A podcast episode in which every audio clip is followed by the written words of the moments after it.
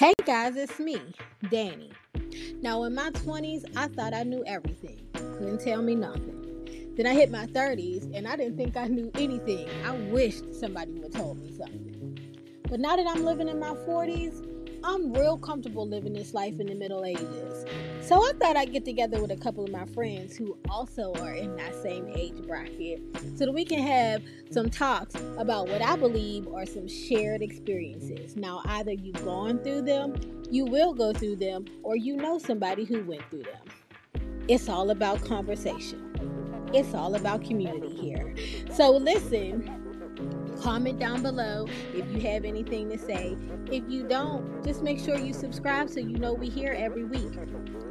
Like it if you really just like what's going on, and share it with a friend if you know somebody who could benefit from what's going on. So let's sit back and see what the people have to say.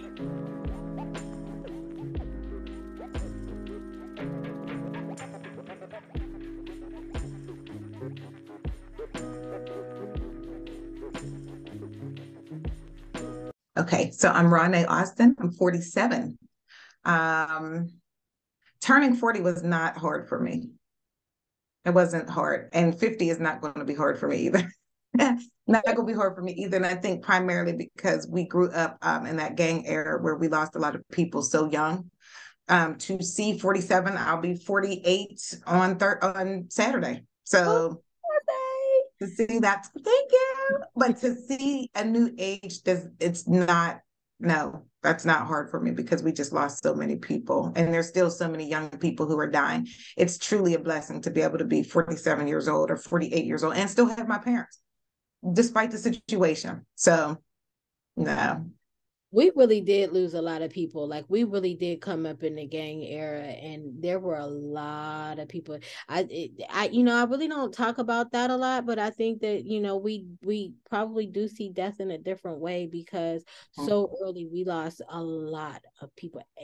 It was like, yeah, we weren't in Compton, you know, but right, right, we had our own Compton. We had a lot of death, a lot of it or early. And I remember um not too long ago, my brother had somebody on his page who had just come home from prison and I was like, he's he just now getting out.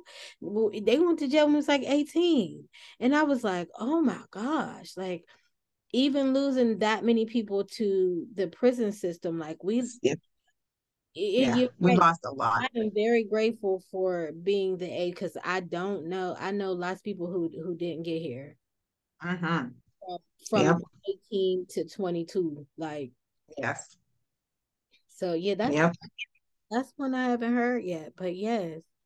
So but but birthday, happy birthday because 48 is it's exciting though because you are getting close to 50 and um 50 don't look like it did when we were kids. No.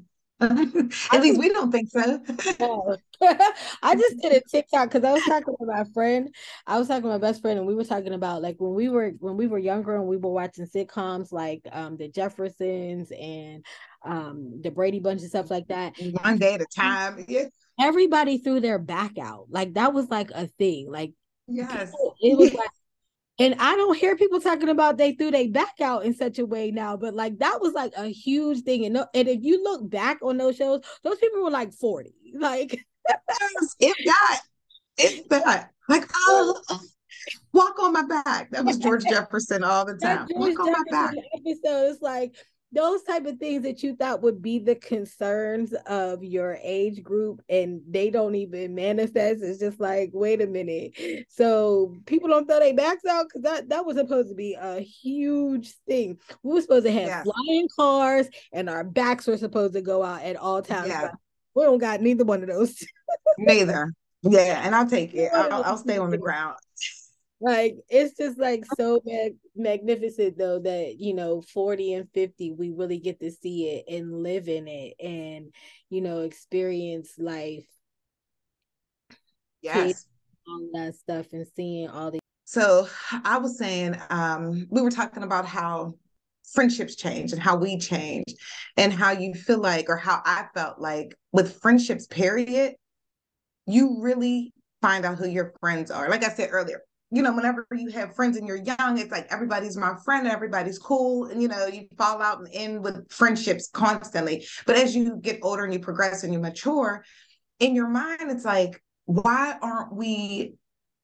It, you have your friends that you think are your ride or die friends, right? You've been through five million things when you were younger together. then when real life hits, I think really for me, when I started to have kids, you really noticed the difference. Yeah. You notice a major, I noticed a major difference. Um, you know, people act like you're handicapped. Yeah. You can't go anywhere. You have kids. Oh, you have too many kids. Da, da, da, da.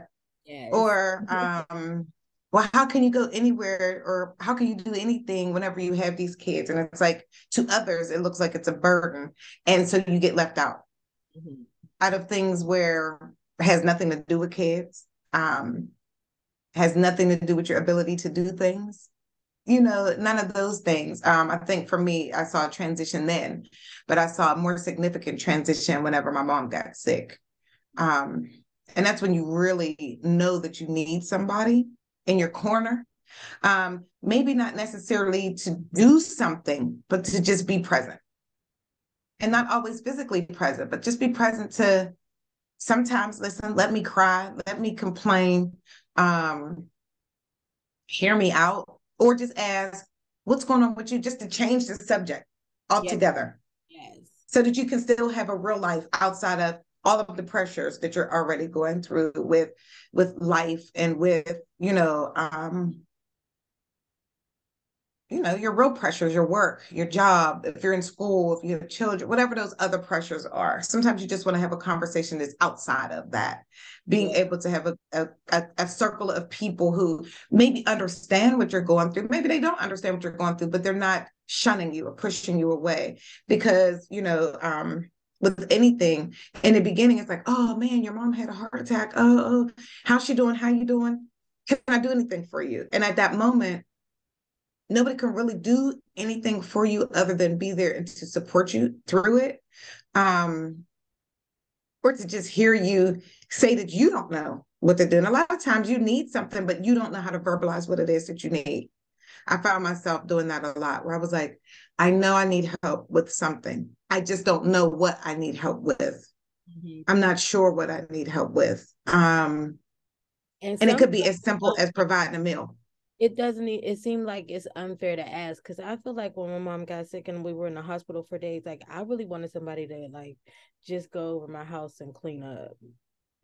Like but i didn't feel like i didn't feel like i could ask that. I didn't feel like i could be like you know like i when i go home i don't i don't want to run i don't feel like i don't want to do a dish. I don't like even if somebody brought me a meal, now I still got the bowl that they brought it in, and it's responsibility. I don't now. I don't even want to eat like, it, eh, but you don't yeah. feel like you can say those things. Like, can you just like clean? Yeah. Where's the safe space? Yeah. Where's the safe space? Um. Yeah, I get it. I get so it. Right about talk to me about something other than what I'm dealing with right now because I need an escape from this. Don't yeah, like don't keep on being like, oh, how's your mom? How's your mom? How's your mom? Like uh, like a, a quick update, sure, but I don't want to go into giving all of the medical procedures and things going on. It's a lot and it's overwhelming most of the time. I just want to hear mm-hmm. about some raggedy chick at your job right quick that we've been discussing yep. month. So I could be like, oh yeah, the regular world real quick. yes. Like I'm still alive. Like I'm still here. I'm mm-hmm. still relevant as a regular person. You know. And kind of to remove the guilt of feeling like I don't want to do this. Yeah. You know what I mean? Um, I think a lot of us kind of stuff that piece where you feel you feel the guilt yourself for feeling like you don't want to do this but then you feel the guilt of what will other people think about me as a daughter as a person because i don't want to do this i can i'm now four years in four and a half years in i'm very transparent i don't want to be a caregiver to anybody Mm-hmm. I just, I don't want no pets. I don't want nothing other than my children who are still minors. Um, I don't want people to depend on me. Give me some time to get back to the giving, Ronnie. Because right now, any any little thing when people like, oh, can you? I'm like, oh. yeah. like, oh my God. Do you not know how much of me I give to the point where I literally ran into somebody from middle school. And this was like months after my mom had the heart attack. Um, and, and during that time, I was in the hospital constantly, like literally trying to work from the hospital. People are like, you should go home. I'm like, I need to know what's going on with her. I can't leave. I need to advocate for her. Like there was just it was it was just straight mayhem. And um at that time I really was losing who I was. I still I'm still not quite sure who I am right now. Like every once in a while I find a little spurt and I'm like, oh yeah, that that felt good. I remember when. But then you go back into your other real world. Yes. So I ran into somebody from Brazostin. Um, and I mean, we were close friends, you know, back in the day. And he was like, Oh, what you doing with yourself? And I literally, it made me freeze for a second because I was like, this is somebody who knew me, knew the old me, and I'm not even sure who that person is anymore. And I was like, oh, you know, um, work, my kids, my mom. And he was like, and I was like, yeah. He was like, wait a minute, that's it? that's all I have time for. He said, absolutely not. Absolutely. You cannot continue to live your life like that. Like, where do you make time for yourself? And I, at the time, didn't realize I was like, I don't. I don't. Yeah. That was the truth. And, and, to admit that to somebody who knew me before was kind of like, oh man, yeah, who am I? You know, it made me step back and realize, like, yeah, I don't, I don't even know who I am anymore.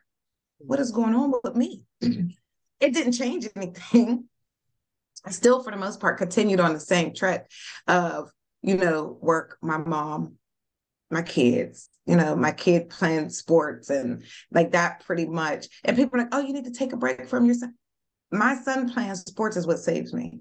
Mm-hmm. My children doing activities, that's what saves me. That's what keeps me sane and what keeps me normal um, it reminds me that there are other people in the world who need me for other things. And, you know, not to put guilt like on my mother because she can't control what's happening to her. But there's a piece where you're like, I literally was choosing my mom even over my kids. And until my daughter, who had been like my rider, like my oldest daughter, of course, was my rider with my mom. She's running back and forth to the hospital. But my daughter, who was at home, who's the oldest amongst them, one day was like, you're never here. What about us? And that for me was like, oh my God, I've neglected my kids, which is the one thing I would never want to do. You know, so that piece was hard to to come to terms with that. And it was almost like I'm I'm debating with a kid, like, that's my mom though. But that's my mom. I have to be there for my mother. Like, you guys are pretty good. You're you're self-sufficient. When in reality they're not because they're kids and they still needed me. But at the time, it was like, Nana needs me right now. Nana needs me, and I need to be there for her. Um, excuse the phone, but that was that was the hard part. That was a really difficult piece uh, for me, where I was like almost having to choose who needs me most. Mm-hmm who needs me most? And then it got to the point where like my mom had started to get better. Things were, you know, on an upswing. And I had to, then it then she became dependent on me. And the expectation was that I was to do XYZ for her. When in reality, at that time, she could do a lot more for herself. And then I was kind of angry, like, you expect me to do all like I'm doing this out of the kindness of my heart. Now you expect for me to do this stuff for you when you could do things for yourself. I said, my kids need me. That's my responsibility. That's my responsibility over everything else in the world. They always come first. They're supposed to come first. So then it was like a battle between my my emotions, my internal feelings, and what I think that my mom was feeling. You know what I mean? So there's just a lot of battles. We just go through a lot when you're in the sandwich generation, because that's what we are. When you have children to take care of, you have families that you still need to take care of, but then you have parents that you need to take care of as well. You are literally smashed between both those worlds and having to figure it out and trying to choose where you're supposed to go is like a difficult task you know and especially when we lack the supports and I know, I know there has to be supports in our community for us. There has to be somewhere. It's finding those resources. That's the problem. And, mm-hmm. and will make you feel guilty for even wanting to reach out for support. It's always like the expectation again i've i've had conversations with a lot of women and one of the things, you know, that always hold us is this superwoman, black woman complex that we have been, you know, especially our generation has really been drilled in that you got to be a superwoman and you should be able mm-hmm. to handle everything and you got it and push yourself to the back to make yep. sure everybody's okay and you just yep. put through and you you don't feel bad you like you know feel guilty if you feel bad and be humble and all these things yep. and it's like but I'm drowning. I'm literally. literally drowning over here. And because i'm drowning i like why can't i ask for any type of help? Yep. And i wanted to um touch back on the guilt part of not wanting to be a caregiver.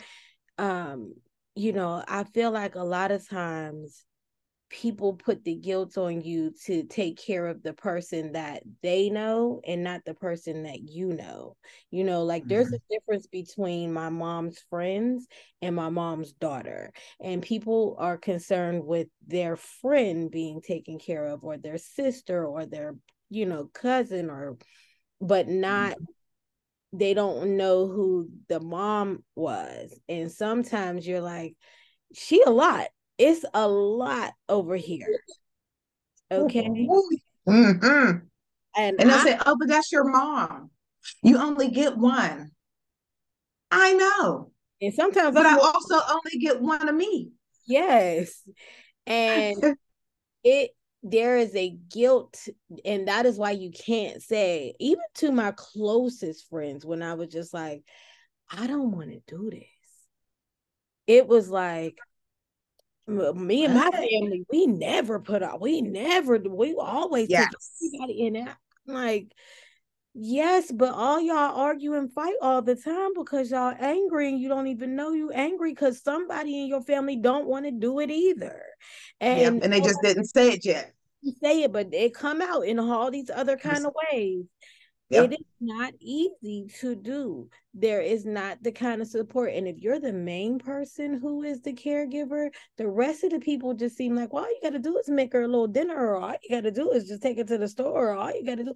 Yes, but like, especially you, because your children are younger, it's like yes but i also have to run these kids over here and i got to participate in this and i got to be a parent in this program and i got to make sure mm-hmm. they have this dress or this shoe or this thing and then i got to you know get them there on time. I got to sit and watch it. I got to cheer them on. I got to pull up the energy to do all of that. And i have been trying to work on my book about one of the hardest things to do is to be a mom when your heart is breaking. It is not easy to have to cook dinner when your kids require that, but your heart is breaking from whatever is going on. When I am on meltdown and I don't have the space and opportunity to actually melt down, and these kids need dinner they need a new coat. It's like you want to just be in your room, like, how many more things? Because I cannot. I can't. And nobody mm. wants you to be like, nobody wants to hear you say, okay, let me let me just be honest. I don't like when people say nobody. The people closest to you that you think should be supporting you do not give you the space to say, I don't even want to be a mom today. I don't want these kids here. I don't want my mother. I don't want the responsibility of any of this. If I could just be honest, I just want to be on a beach worried about nobody but myself. And I really don't even want to be worried about myself. I want somebody to be worried about me. About me. Right. Exactly. Let me just let me just be. Let and me, that's it. I'm not asking for nothing. Not asking for nothing. I, I got my bottle of water at this beach and I'm cool. That's it. Because people really do make it hard to say this is too much. Mm-hmm. Because, like you said, they're like, but that's your mom. And I love her. Like, I don't know that. I love her and I, I get that, but why can't I say this is too much? Why can't I say that? Why why mm-hmm. why is it your responsibility to try to remind me of something that I know is my responsibility? Absolutely. Sometimes I can't I just don't want it. I, I or you hear, ah, you're complaining. It, especially from people complaining. It's like, oh, you're complaining. If I had my mom today, and it's like, two things can be. You true. would be complaining too.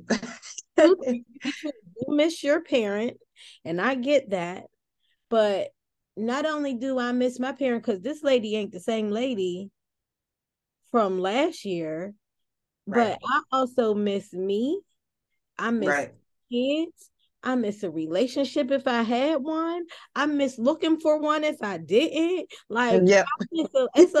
You know, it's a lot of things I miss in this stage. And in the midst of it, yep. You don't hear a lot of conversation about that, especially from you know women i feel like especially from women in our age group it, it just kind of seemed like anytime that people hit 40 you start hearing about like oh i'm liberated i'm free i'm doing all these things but it's just like no i sometimes feel really lost in this space because um there's so much transitioning happening. Your kids are teenagers, you're trying to figure out yourself. Now your mother is sick and you have to and, and there's no way to prepare for that. You can't be like, okay, mm-hmm. well, when I hit 45, then I'll prepare for my mom getting sick or when I hit 49, yep. you know, you don't know when that's going to happen. And that thing is so sudden, it really does take over life. It takes over when you have to spend how many days were you at the hospital with your mom? Do you remember? To the point where my job was a jeopardy. Okay. Literally to the point where, you know, I had um, probably a caseload of 60 people that that were seniors that I was responsible for. Um, and I could barely get my work done mm-hmm. because I would take my laptop to the hospital. But then you're at the hospital and they're coming in for this test and they're coming in after test. They're asking this question and that question. When's the last time she did this? And when's the last well, when's the last time you saw her baseline and this and that? And you're like trying to answer questions. You're trying to do your work and then you're looking at the clock because you got to pick up your kids. When I tell you, I literally would go from my house, drop off all my children, go to the hospital, be there all day. At the end of the day, work day, I would leave there, go back, pick up all my kids, take them home, fix something to eat real quick, take my son to football practice, sit there because I was too scared to leave him at football practice by himself because he could get injured. So I would sit there at football practice, which is about three hours, do work still, go home, get them in order, and I'd shoot to the hospital and stay there till about 10 30, 11 o'clock at night. And then I would come home, go to bed, and start it all over again the next day. So literally, it was I'm eating on the road you know, I have enough time at home literally to take a shower, go to sleep for a couple hours, and then just start fresh again the next day. You know, and you have people say, you need to go home. Well, there's nothing you could do there. There's questions that I can answer here. Mm-hmm. And the thing of it is, is when you do go home, like now I'm to the point of she goes into the hospital. I do go home. But guess what they do? Call you at 11 30 12 o'clock 1 o'clock in the morning scare you half to death. They're like hi is this Renee? I'm calling in regard and you're like dying because you're like did something happen? And then that big whelm of guilt comes over you that i wasn't there. And you're getting ready to tell me something crazy that i don't really want to hear. And how am i going to process within that little bit of few seconds you literally think something happened. I'm guilty because i wasn't there how am I going to process this? How do I tell my kids? How do I keep myself together enough where I'm not screaming through the house and scare everybody half to death? All within, oh, well, there's nothing wrong. Mm-hmm. That's the first thing you should have told me. Please tell me that first. Start there. So I mean, when she she had her heart, heart attack in August of 2018, I don't think I really came out of the hospital with my mom until maybe October ish, whenever she came home for a while, and my mom's sister came to town to visit, and she took over a lot of it. But then when she left and went back to California, it was right back on again after that. And it has been a very slippery up and down slope. I mean, it's like being on the steepest, deepest, waviest roller coaster possible for months, like never getting off. You're just never really truly off of the roller coaster, never off the roller coaster. You know, you have that's, these that's these spurts. When I tell you that phone call, I got to a point where I was just letting them go to voicemail and then reading the voicemail because I was so afraid that while I was at home, somebody was going to call me and say, She ain't here. We're sorry. Yeah, we're sorry. We did everything we can. Every call. And you're right. It is it is literally maybe like a minute, maybe a minute and a half of the most panic internally and and you don't even hear most of what they first start saying because you're like get I know she did. I know she did. I know she did. Yeah. And you're like, let me just prepare my mind, get your mind together because they're gonna say it. And then you hear nothing. Mm-hmm. Then you get an anger because you're like, well, why didn't you like start there? You know we in critical times. Why didn't you start there? But I can't right, right. this lady out on the phone giving me information. Yes. Mama's there. It is such a roller coaster of emotion in mm-hmm. two minutes and it keeps happening because every time you go home you get a call. You get a call like at least at least once a day but you're gonna get yes. more than that and you're just in these mini panics all day. Oh, and then yep. that all regulate that all you know transfers to everybody else all day because how, how do you come down from that easily? It's yeah. You i don't think you do. It's you know for me it's like a it's a it's a trauma after trauma after trauma after trauma after trauma. And eventually, physically, that affects us. Yes. You know, that affects us. You know, how you look, how you feel, how you present yourself, your character starts to change. Like everything about you is starting to get altered mm-hmm. based on these many traumas that become a, a huge trauma at some point. You know, it's like a significant thing it just mm-hmm. always happens that I feel like when when I hear um like people in their 50s and their 60s and they start talking about how they don't they care less about you know the smaller things and like they're not afraid to say no and all things. I feel like all of these factors are what contribute to that because Absolutely. you know it's not just a it's not just a shift where just you know I don't know what happened. It's because you hit about 40 and there's you've had so many experiences especially you know if you have like these like you said these traumas that happen and then you you know you've been a parent or you you've been a caregiver in some way and then you turn around and you're just like you know what? That little thing you talking that thing you're talking about that's small. I don't care. And how does that affect it doesn't? We're good. We're good. It's it's okay. It is. I, I think that's how that shift happens because when you have to go through these traumas because i know other people who are not caregivers even if they have parents who are you know considered medically needy in some way. They're not the caregiver. They don't have the same attitude because they don't understand that type of stress. But i think it's the same as people who don't have children when when you talk about like i have to do this thing and they're just kind of like you know what? You just get a so and so to do it. And it's like well because my children you know the the effect on my children if I don't show up to this thing or you know I know it sounds yeah. crazy but it, it, it, I think it's you know all the same where it's just like you really don't understand uh-huh.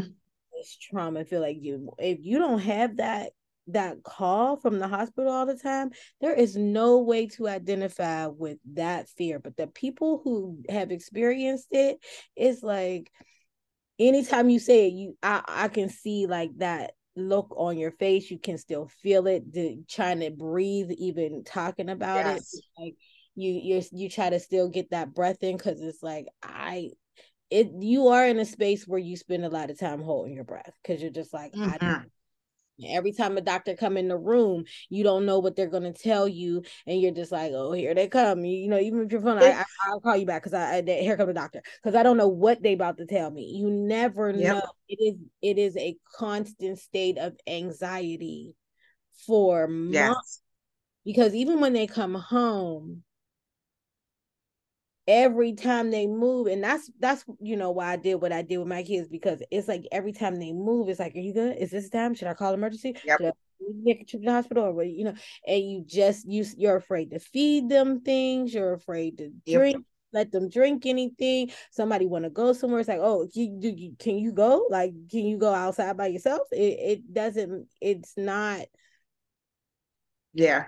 It's like one day they're your parents and then it's the next day the hospital is handing you this brand new baby that you didn't have nine months to prepare for. 100%. i didn't have nine months to prepare. Literally my mom walked out of the house. She was saying that she wasn't feeling good. She was having pains in her chest and a whole nine. We zip over. For her to say she wanted to go to the emergency room we knew something wasn't quite right because she just my mom just was one of those people who didn't get sick. Um so when she said ah maybe i should uh, if you're saying that then we're definitely going to go. Lo and behold my mom literally got herself dressed that day put her lipstick on. She wasn't feeling great. Went to the hospital walked in on her own was in the process of having heart attacks right? They're like oh you had a heart attack blah blah blah. From that day that my mom had her open heart surgery Oh on, she hasn't been the same person. She has not been the same person. She walked in there independently and almost crawled back home, you know, from that. I mean, hooked up to machines. I mean, when I tell you, so much has happened, it's hard to even remember. Like, I'll look back at pictures and I'm like, I forgot about that. I forgot that they put a PICC line in. I forgot that they had a catheter in her neck. I forgot that they, you know, did this surgery and this, do her leg and this and that. I forgot I had to wash her up. Mm-hmm. One of the most humbling things is when you have to physically give your parent a shower. You know, mom, is it okay? Are you okay with me washing you up here? Because you know that they can't handle it.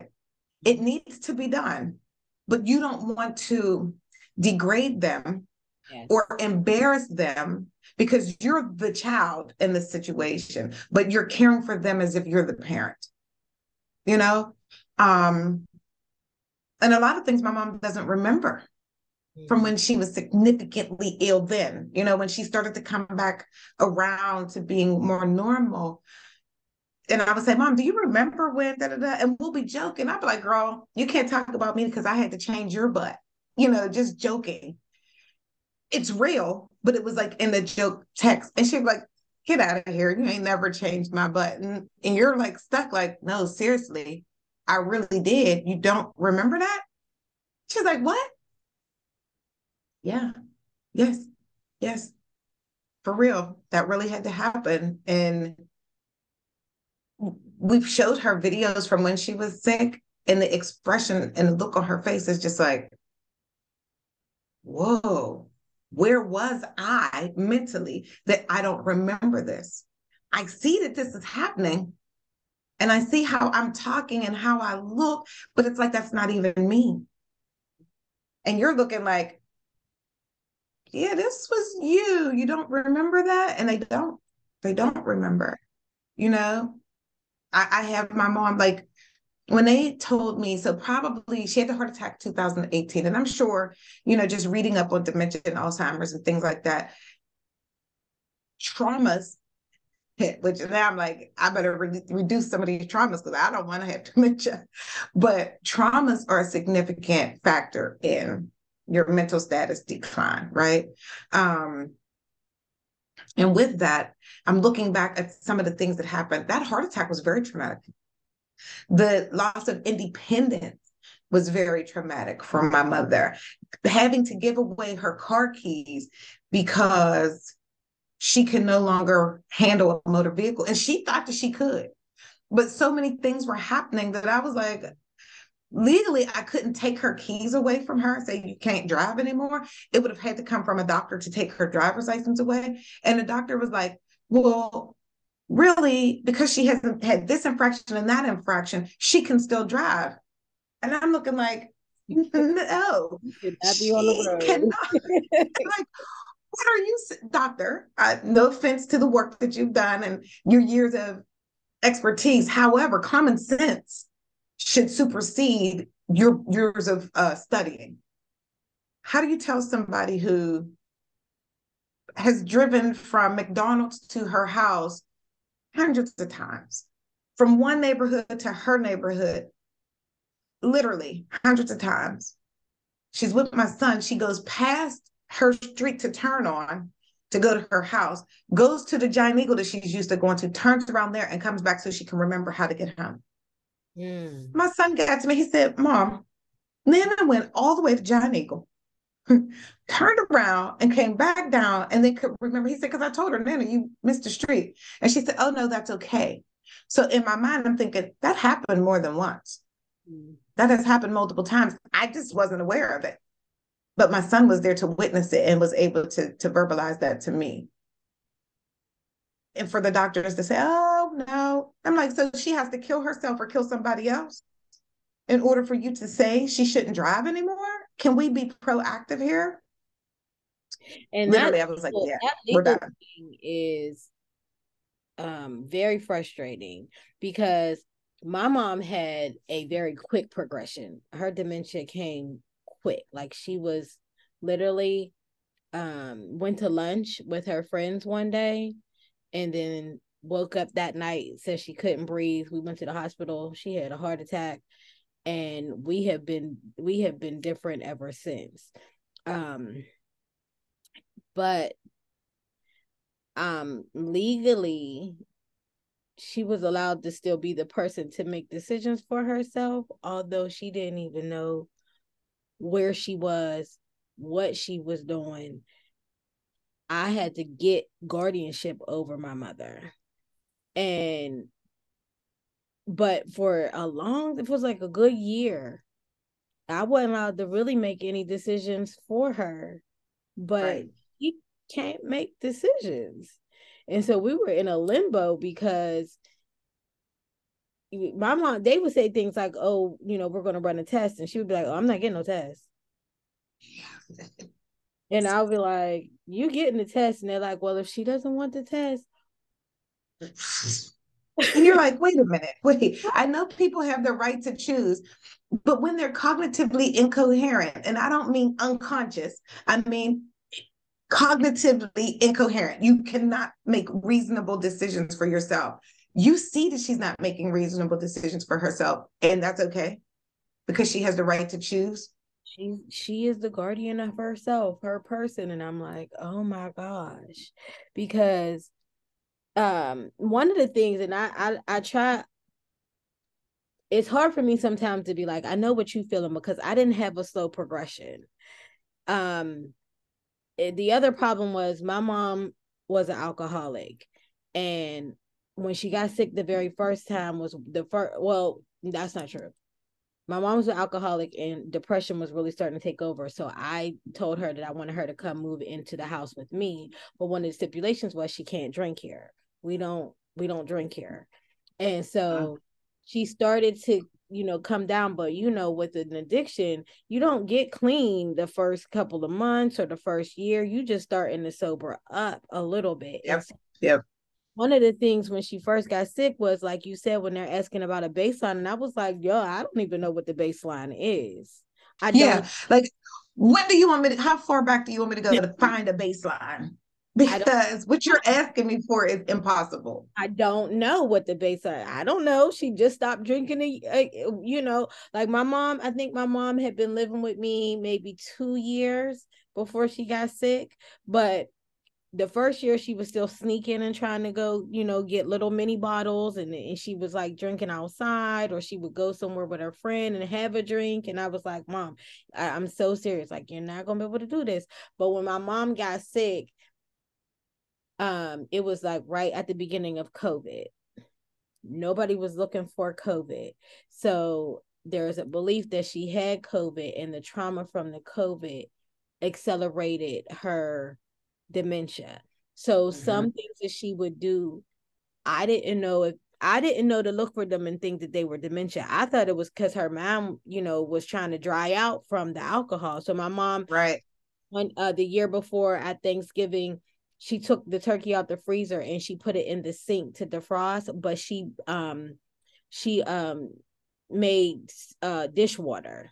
So it was in a, a, a thing of uh sudsy water. Now it was still in the package and everything, but she had got the water because her mom equated the sink with doing dishes, but initially yeah. she was trying to defrost the turkey. So when I came in, it's a just a, a bunch of bubbles and a turkey.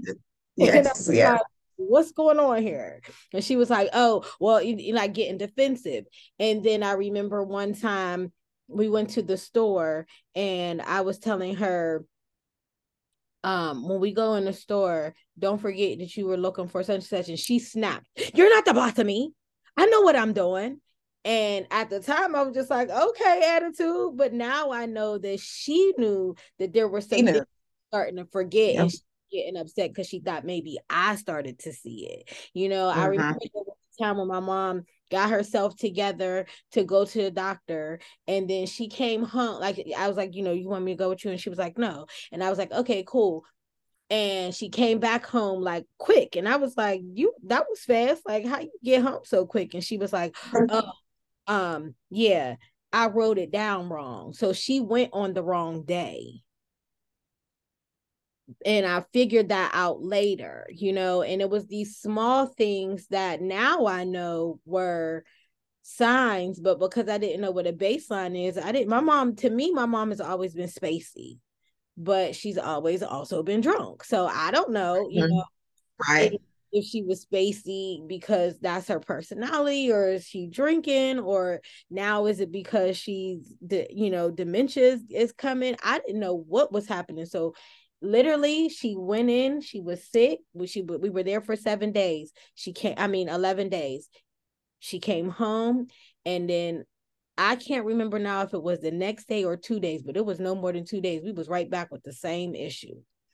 And after that, she never came. Like my my mother never came back. There is a woman mm-hmm. whose name is Pam that I help to take care of now, but my mother that's not came back. Mm-hmm. It's funny that you say that, and and it's funny that now you look back; those things were happening before you knew that they were happening. Um, literally, my daughter and I were talking, and I was like, "Remember when this happened? Remember when that?" Ha-? Those are all little signs that these that this was happening. We just didn't know. We're just thinking, oh, you just forgot. And like you said, my mom was a bit spacey. just stuff where you be like, that doesn't even make sense. Why did you do that? Yes. And she'd be like, oh, I don't even know and to us it was nothing because that's just that's just Nana. That's just who my mom was, right? Her her ambulation being off. That's just how my mom was, not knowing that these are all little snippets and signs that we just missed.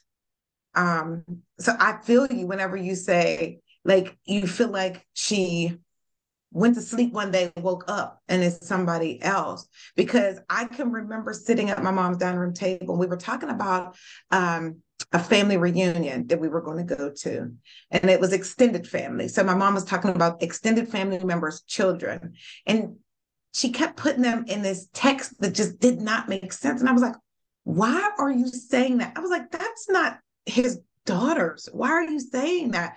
But she's like, yeah, yeah, yeah, yes, it is. And I'm like, oh, she's not joking. You're really serious with what you're saying. And I was like, that's so bizarre. I don't know why she's saying that. That was weird. Brought it up to my daughter. She was like, yeah, that she's something weird to me too the other day. But we just blew it off like nothing. And I really feel like when she had the heart attack, that skyrocketed everything. Her being very sick, um, going into having to have the um, PICC line in and the catheter here and in and out of the hospital, this doctor, that doctor, this doctor, that doctor.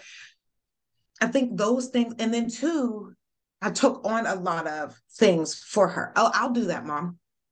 You mm-hmm. rest. I'll do this. I'll do that. And by me doing those things, that kind of stole her independence without me know. I'm thinking I'm helping her when in reality, it was kind of taking away her independence. But I those were things that I saw that I felt that she couldn't really do right now for herself. She wasn't strong enough to do these things right at this moment, you know, for herself. Um I don't know. I don't I, know. It, it's tough. I wonder now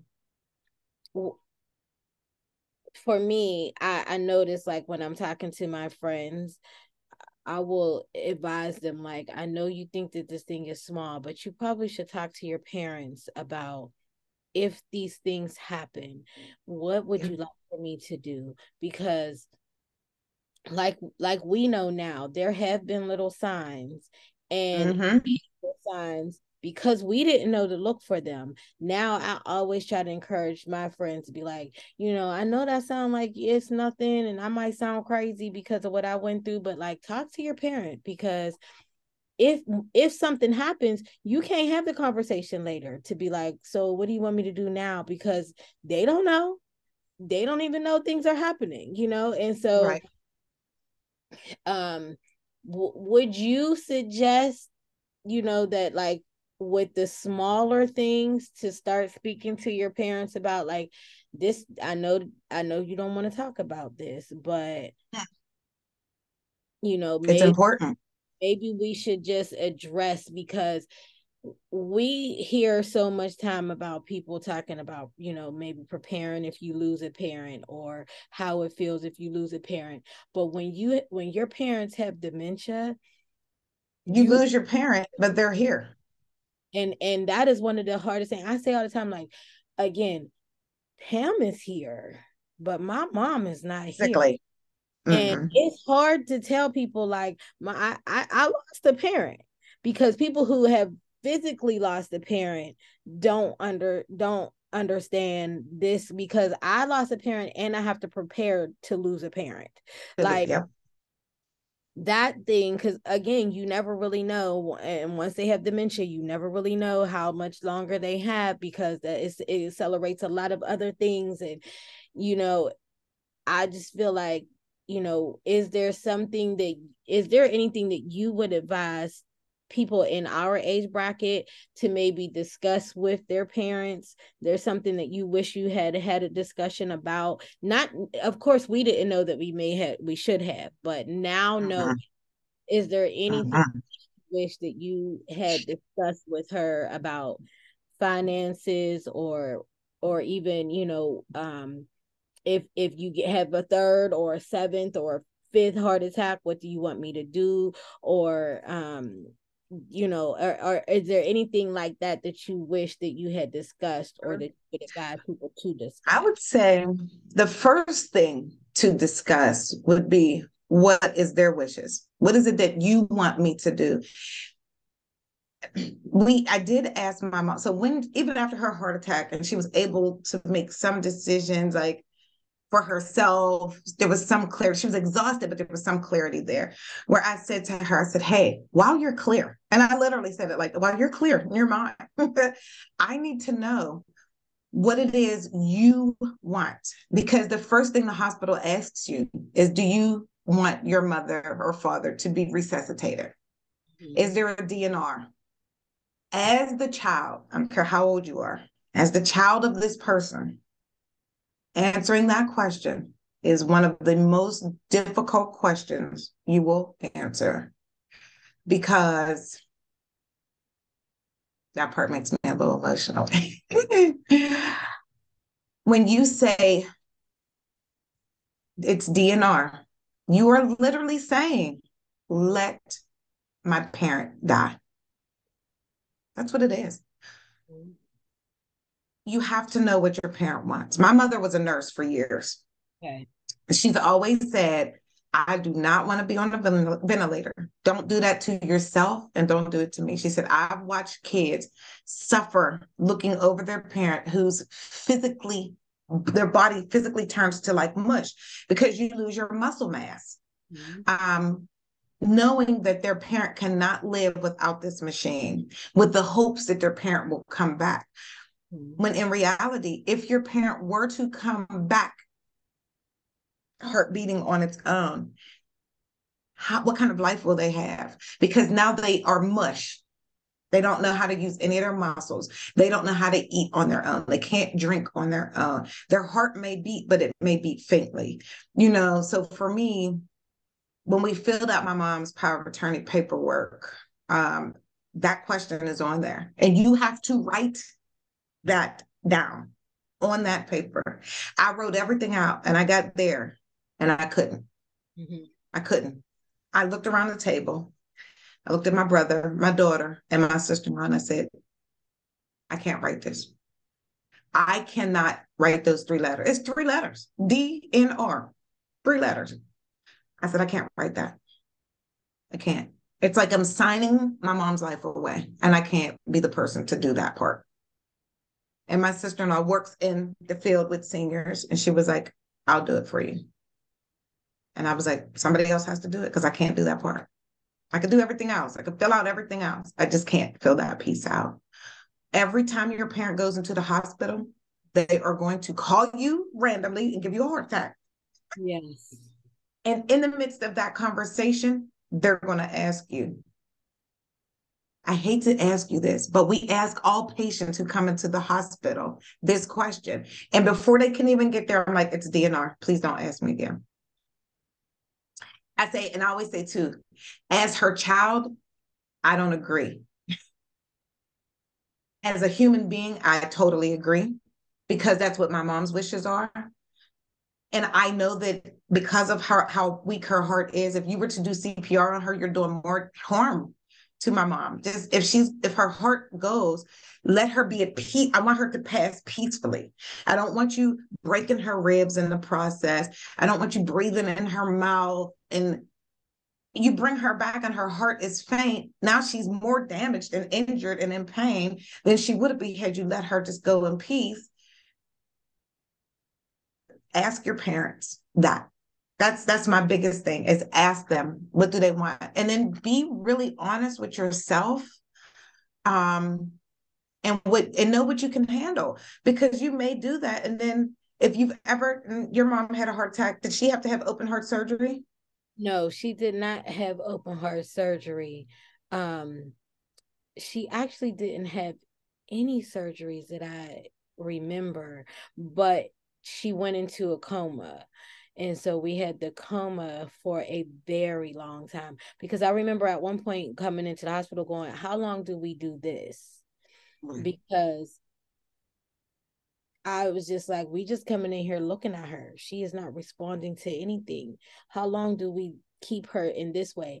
And I had the feeling of today, I have the feeling of the guilt of telling them to bring her back for when the third the, the the third heart attack she had after the second one they were saying like what do you want us to do if she has another heart attack? And my brother and my brother's and my mom's sister were like 100% do all the tell them to do all the work that they have to do all all the work they have to do.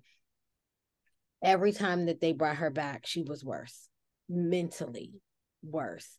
And eh, now she don't walk she don't she doesn't eat food. She literally eats no food. They have to they had to put a a, a pick in and that is the only way the feeding tube in and that's the only way she gets any nutrients. My mom has been in a nursing home since 2020 my mom has no clue what year it is. She has no clue that she's been in a nursing home for two years. She doesn't have a clue that she's in a nursing home. A lot of days she just thinks she at work. Like she mm-hmm. does not know she's here in a way that I feel like I don't hold guilt for holding her here for people who, I, just to be honest, they don't go visit her. And so I held her here for people who. And you all aren't even here. And y'all aren't here. And I feel so bad because I kept her here to have not, not, nothing like the life she had before and I still wait for the calls. I still wait for the calls of she, you know, I still get the calls that she fell. Well, she's really not eating and she's dropped more pounds. And I it it is devastating devastating and so i i got the call um because i have total guardianship over my mother um i got the call where they wanted to know again and we just had this call maybe like a week ago about we need to revisit the dnr you know what should we do and in my mind i know that it made sense but it was really hard to say it and so I'm thankful for her facility. She has she's in a good facility and I'm thankful for her facility for the staff being like, I know you don't want to say this. And all I kept saying was my fear is if I say, you know, do everything, who gonna come back now? Because her right her numbers are so low right now. What what really will I bring back? the mm-hmm. possibility mm-hmm. of bring having them bring back even less than who she is today just for maybe they can but then what if i don't even get who she is today i i sat there for about 10 minutes and then they said well let's all just be honest. We have had ter- uh, extreme traumas every time that we you know your mom has gone to the hospital and they had to resuscitate her and maybe just for you know the quality of life it would make sense to to um do a DNR and I was just like well if everybody because you also feel guilty like you're like you said you're telling all these people and it, and it sounds like you're saying like let her go you know you're just like yep. Yep. I, it looks bad. I'm the child. I shouldn't I shouldn't tell people right? Like you're like you want to be in the room like right? Right? I, I shouldn't say this. I I right? You say it. Like, you, right. you say you it. tell me so and then i just nod you tell me to do it and then i'll just be like well if you say do it then but they're waiting then okay you to say it and yeah and it is it is it is very hard and that too having to talk to like who you feel like are your your spaces to be like mm-hmm. i had to sign a dnr for my mom today people are just like oh that sounds rough and it's just like right. you don't know there is a all the way from my toes that yes. is eating me up. And i want to scream and holler but there's nowhere to scream and holler at. And you feel like like you said i just signed a paper that said she won't be back. Mm-hmm.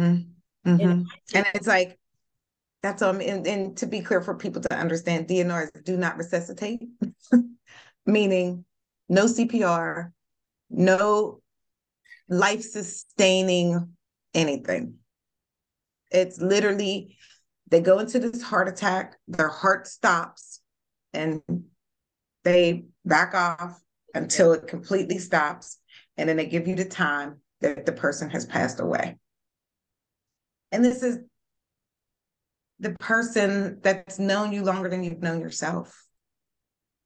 You know, nobody has known you as long as your mom, not even your dad, your mother. Give them extra nine.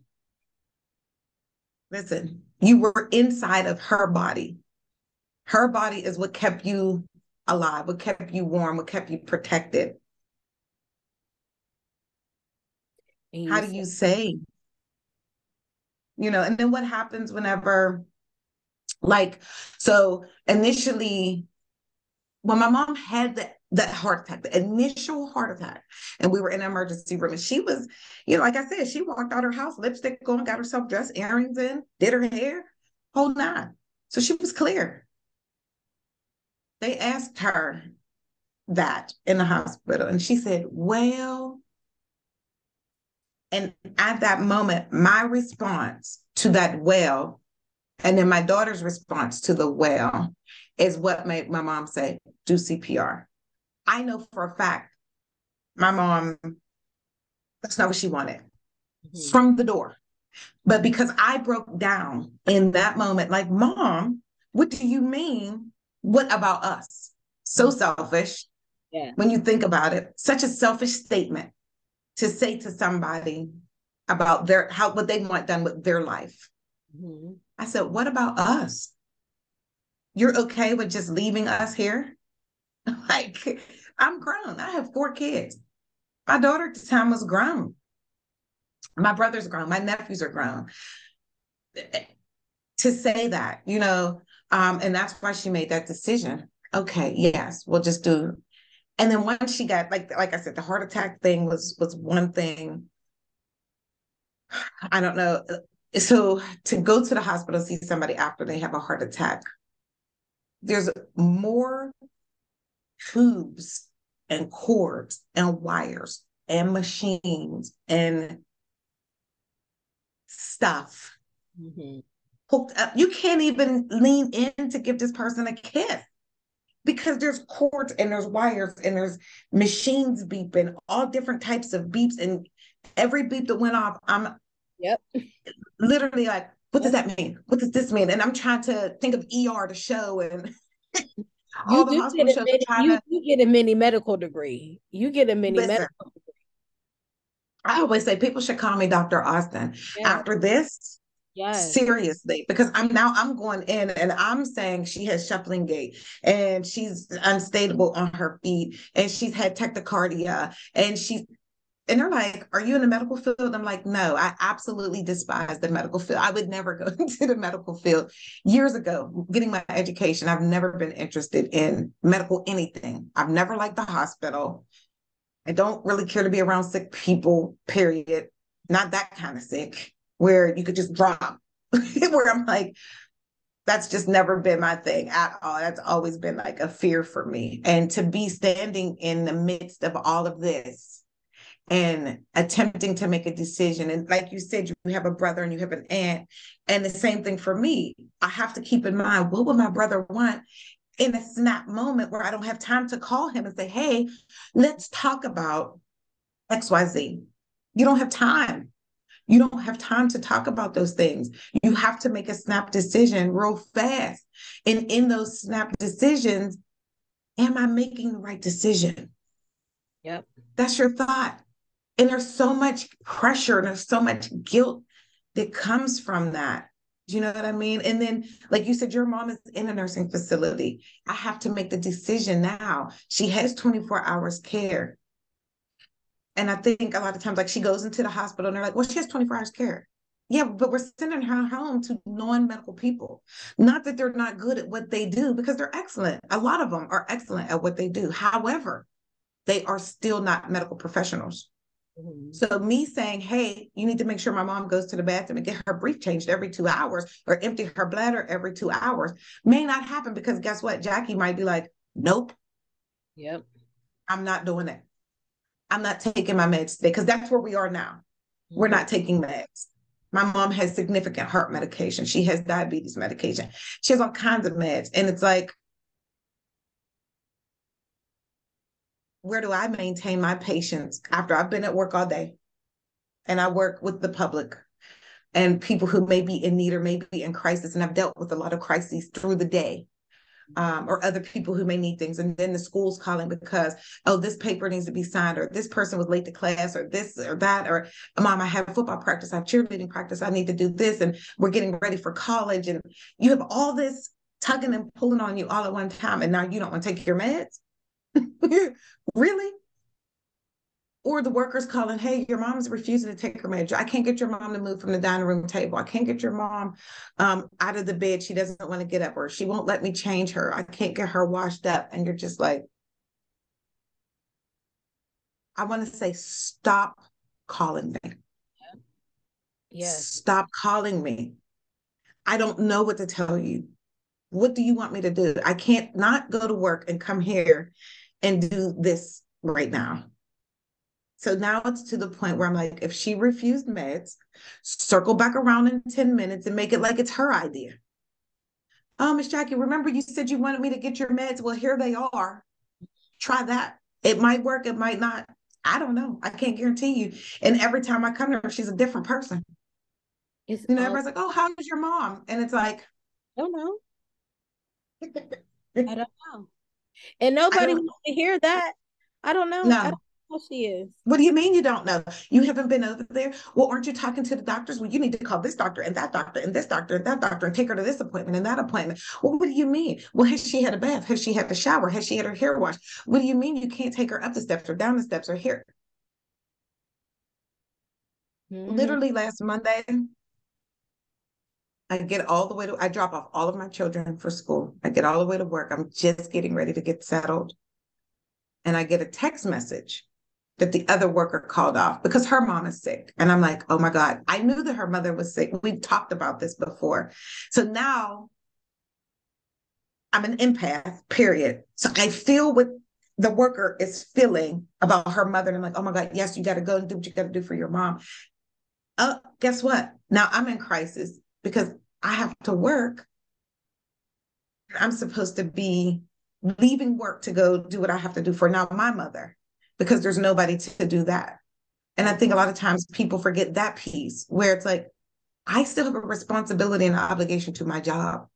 I need to be here because guess what? If I don't work, nobody eats. No bills are paid. We don't sustain living without me working, right? So now it's like, oh my God, I know the list of responsibilities I have for work that I needed to accomplish for the day. But now I have to leave and go do what I need to do for my mother, which means get her out the bed, get her washed up, get her dressed, get her breakfast. But I'm still supposed to be in this Zoom meeting at the same time. I'm supposed to still be, in a supervision. She don't know to be quiet when I turn this computer on. She doesn't know, you know, she don't care. Not, she don't, not even that she don't care. She don't know that she should care. Right. Hey, Renee, uh, yes. and you're like in a meeting, like, um, excuse me, one minute. Mm-hmm. And then and, and, and when my mom got sick, like I said, it was right at the beginning of COVID. So there was a there was a good couple of months where I couldn't even see her. The hospitals were shut down. I couldn't. Right. And when I got back to when they were like, well, you know, we could do some visits. Well, literally, that's not true. I didn't see my mom until they called me. They told me we have done everything we could do for her here. There's nothing else that we can do. They moved my mom to a different hospital. They took sent her to the brain center. The brain center was like, there ain't nothing we could do. We don't know. And the next time I saw my mom, my mom was in the nursing home because they called me one day and was like, "There's nothing else we could do for her. Do you want us to send um and have her come to your house?" I don't even know who are you sending. Who? Right. I, at that point they were like she can't walk she barely talks she she can't do it and I was just like I haven't even seen her like there was they weren't doing zooms then. They weren't doing anything. I she just literally was uh, was gone. It, it, there was a part of me that literally lost my mother because covid i couldn't do anything. So when they called him was just like do you want to bring her home? I was just like i don't. The reason why she ended up in the nurse home is because i didn't even know who i don't know who you're sending here. I don't know how and much, can you handle her? I don't know how so they're sending her I can't. There right. assessment. I'm just going off of somebody who I another person on the phone who I've never seen, just being like, well, you know, she she can walk 20 steps. Her room is upstairs. How do I get her there? I like what? And so I I was just like, I can't bring her home. I have to go to work. I can't bring her home. And the only other people who were here were two were my two boys. I was just like, I can't leave my my boys to watch their grandma. Like and then what do they do in a crisis that we would panic in? And they're they're my my oldest son, I think was he just turned 20 the other one was 19 i'm going to make this 20 and 19 year old boys young men wash up their grandma, worry about when she's eating, make sure she's eating, the report in. Like they don't they don't know any of this. They, don't know report in. How many times did she use the bathroom? Did she use the bathroom? Go wash your grandma wipe your grandma's butt. Like what what are we talking about? And so I was just like, she has to go to a facility. When people heard that I was going to take her, send her to a facility, it was like I said that I was going to put her up, against the wall and Valentine's Day message. Leave her. And everybody was just like, You're gonna leave her, you're gonna. And I was like, This is the first point of relief that I've had. Y'all don't even understand because when she's in the hospital, I never know if they're saying it's getting worse, it's getting better. When they told me she was going to the nursing home, it was for me, it felt like they had said we had hit a plateau. Yes, like she's actually stable enough to leave here. It's safe for her to leave here. And when you feel it's safe for them to leave the hospital, it's like, oh, okay, good. It's it's safe you know, because most people don't get to leave the got, hospital. She got to nurse home. Nurse home was closed too. Right. All of 2020, we never saw her. Um, my mom got sick in January. The first time we went to hospital was January. By March, they had shut everything down. I didn't mm-hmm. see my mom again until she went into the hospital in April of 20 she went to nursing home April of 2021. We just it was just I, no, I'm sorry, April of 2020. Mm-hmm. 2020 she went to the nursing home. They then let us have a um window visit in July because it was her birthday. They put her to the window and we stood outside. That was it. And that was the first time I saw my mom through a window for 30 minutes. We were standing outside yelling in like, "Hey mom." And she don't even know what's happening. Um and my mom had locks when she went into the hospital when I first saw her. It was one matted thing because they didn't know whether or not for religious reasons we didn't want her hair cut so nobody would cut her hair but because of covid nobody was going in and doing hair and things like that the salons were closed at the nursing home so um literally i saw her in july um they then did for father's day um no the first time we saw her was Mother's Day. For Mother's Day, what they did was they brought everybody outside the facility and you could drive past. We had to do a drive through, like how everybody was doing, and it and it seemed so mm-hmm. cute. They were doing all these drive through birthdays and things. Like that's not cute when the person can't even follow that you're in this vehicle going past. And she just like, she don't even know it's us there wasn't time you weren't allowed to stop and be like, Mom, I love you. We just literally drove past. And then the next time was in that window. And then the next time after that, I think was around Thanksgiving was the first time they let us in. It was like October Thanksgiving. And um I remember asking her, Do you want me to bring a plate? And she was like, No. And that she has not eaten at all.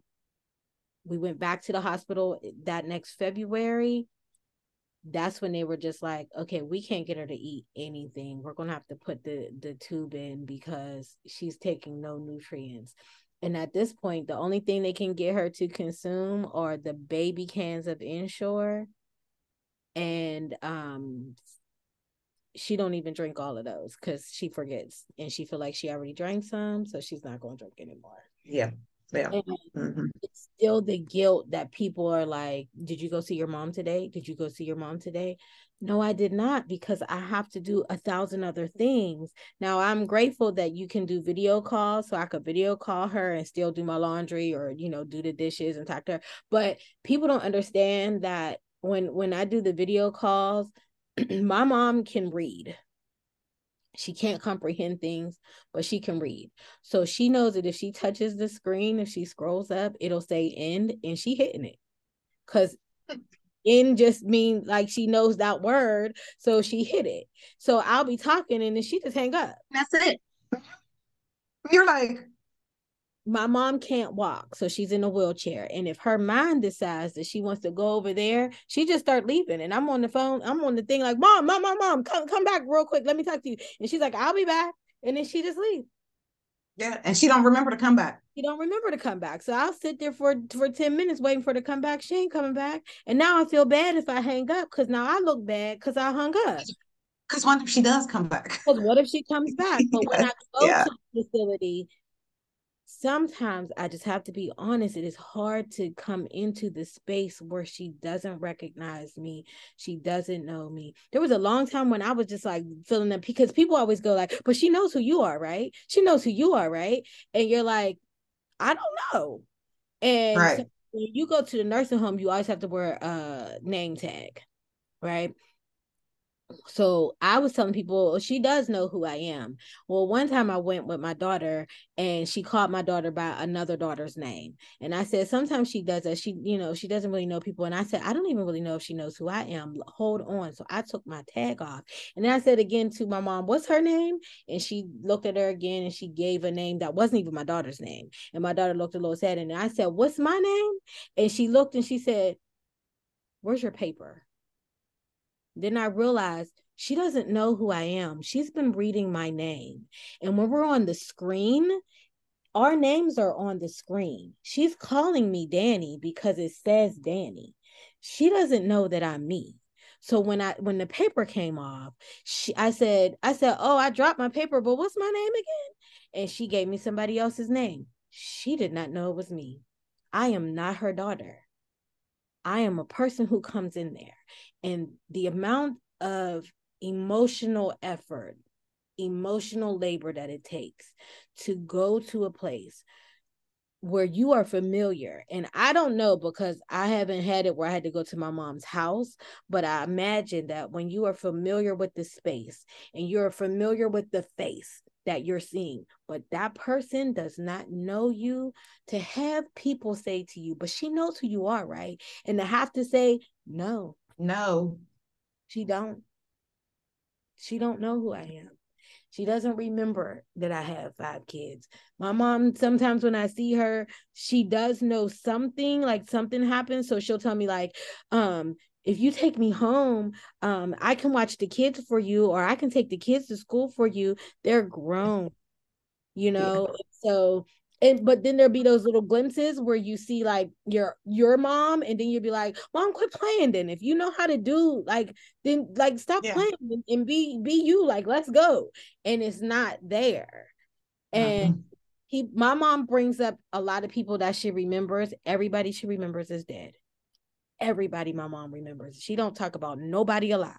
But she talk about a thousand people. She'll tell me, oh, I went to the store with, and oh, I just had to, oh, I'm going to lunch with, and none of these people are alive. She don't know me. And I don't know her. And the pressure that people put on you to keep going into that space is unfair. It's unfair. It's very unfair. It's very unfair. Um, I can relate to that. Like my my at in once because my mom does these wave. It's weird because it's like a wave. Like I know who you are, then boom, it's a decline. I don't know who you are. I don't know who they are. And I, this is not my house. I need to leave. It's time for me to go. Um, threatening to leave the house, getting her shoes. We've had to hide shoes.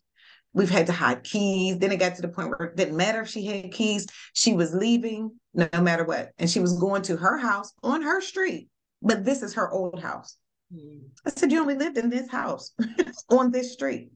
That's it. You've never lived anywhere else on this street before. You've never even slept anywhere else on this street before. Um, to go in, she she thought I was her mom. And I'm like, You're my mom. Mm-hmm. She was like, Yeah, right.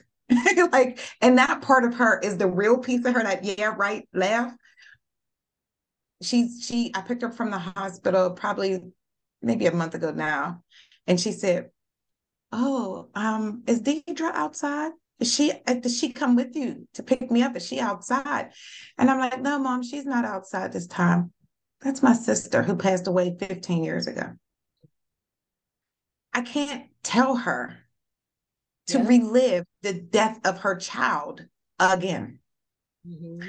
I was on the phone and she thought I was talking to her brother who passed away. We've had a series of people pass away in 2020. Only one took COVID, but for multiple reasons. Mm-hmm. And you mentioned these people's names, and she's like, "Oh, are they at are they at your house?" Mm-hmm. No, they're not at my house. So then it just got to the point like wherever they're buried, I just say they're in that city because okay. that's where they live. I'm like, oh no, they're in Johnstown. They're fine. They're doing really good. They're doing, doing really well. They're doing better than they were before. Like legit, I'm not lying about that part in my soul, like in my belief. They're doing better. So I'm not lying.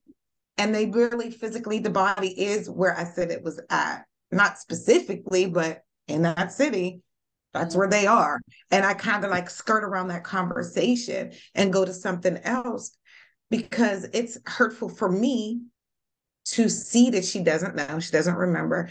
And it would be more hurtful to say that that person died and her have to relive that death again. Like the, the death itself initially was painful enough, but to have to recap and relive that again is too significant, you know.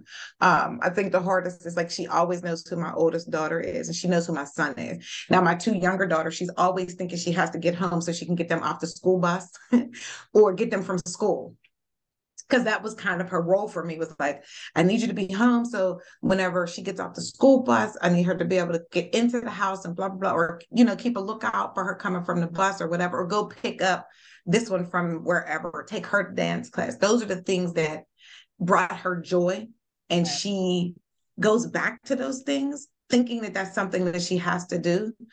Um but when she doesn't know me like it so it's always this time of year when when things are haywire. Like it's just super crazy thanksgiving time because her initial so the heart attack was august. That was 2018 she was in a nursing facility couldn't remember who i was where she was didn't walk start stop talking. Just stop talking. You talk to her and she not. And I'm like, uh, something's not right here. Eric, oh, it's probably just dementia. I'm like, no, my mom didn't have dementia. Like that wasn't something that this wasn't even a discussion at all. So no, that's not what this is. There's something else going on with her. What is what is going on to the point where my nephew, my oldest nephew, came to see her. She thought she was he was my cousin who passed away 17 years ago. And for my nephew, that was the first time he experienced that with my mom. And he just kind of smiled. He looked at me. I said, just go with the flow of it. Holding, I, I hate to say holding your emotions, but you have to kind of hold because if you start crying, then she's going to be looking at you like, what, what's wrong? You know, and because she cares about you, she will feel that literally, literally to the point where my nephew had to walk away, away and just break down and have his moment. And all I could tell him was, it's, it's, it's okay. I don't know if it's okay for real, but we have to be we have to find a place of being okay with what's happening. Um, understanding the reality of losing them. You know i think for a lot of people who've lost their parents and it was like sudden and they wish that they could say this and they wish they, they could say that. And i was like but we have time to say these things and you still don't know what to say. What do you say? What do you ask? I'm not getting a real answer now. Mm-hmm. the hardest part is i lost my mom and she's still here. It's so hard that reality she's physically here. I lost her and people they do give you that no your much your mom is still here and you're like she's not. Her body's here. It's almost like me going to the grave and digging up my sister and sitting her in a chair. Her body's there. She's not there. She is not there and in the very beginning, when I was started saying that to, to people, it, uh, you could I could see on their face that they felt like I was being cold. When I'm saying that's not my mom, that is Pam. Yeah, yes. Pam ain't my mom, and me and Pam we don't know each other. Yeah, and people just looking like, oh my god, how can you say that about your mother? That's still your mom. You're like she is. she's she's physically that's still her. I see her but you, that's when you really learn that um, the communication and the contact and the love and the this piece because you can hug anybody and not feel nothing. Like somebody, oh, okay, I hugged you, I feel nothing. You hug your mother, your whole soul is connected. You know, you hug a family member, you feel the warmth and the generation of that person and the love from that person. And it's very different than when you hug somebody you don't know. You don't give that same energy to strangers, a complete stranger. Oh, here, let me give you a hug. It's different. It's very different. And I said to my daughter last Monday, because I, when I had to go there, I try not to go to my mom's house too often. And people are like, her daughter hardly ever comes here. It is extreme trauma. It is extreme torture when I come here. Yes, I first of all, I never know what I'm getting into when I come. So to go there last Monday, number one, I don't feel like I ever had anxiety. I had anxiety now because I'm anxious because I don't know what I'm walking into. What am I going to have to endure? I've had my mother fall out on me on the floor, where we're like jumping up and, you know, picking her up and setting her in a wheelchair and checking her vitals and all of this stuff is happening and they're wheeling her off real quick and they're asking me a million questions to I get to her house and she's completely lethargic and she can't answer me. She can't talk and she starts throwing up. And it's like, whoa, what am I supposed to do with all this? So to go to her house for me is torture. I literally said to my daughter in tears, I don't want to be here. I said, I feel so guilty saying this, but I don't, I don't want, I'm not comfortable here. Like my soul's not comfortable here. My body wants to run. That fight or flight. Forget fighting. I'm trying to flee. I'm trying to get away. And I feel I I, I really want to say that I really 100% connect to that. If you've never had anybody ever tell you that they feel what you feel, I 100% am there. I I we are together because yes. I, I identify with that so much and I want to say if nobody else has ever said it to you before, you are not wrong in that. You are not a bad daughter mm-hmm. for that. You are not, you know, because I've had to just talk to myself and be like, the truth just is a lot of time I can't handle this. Can't. I do not and that's okay.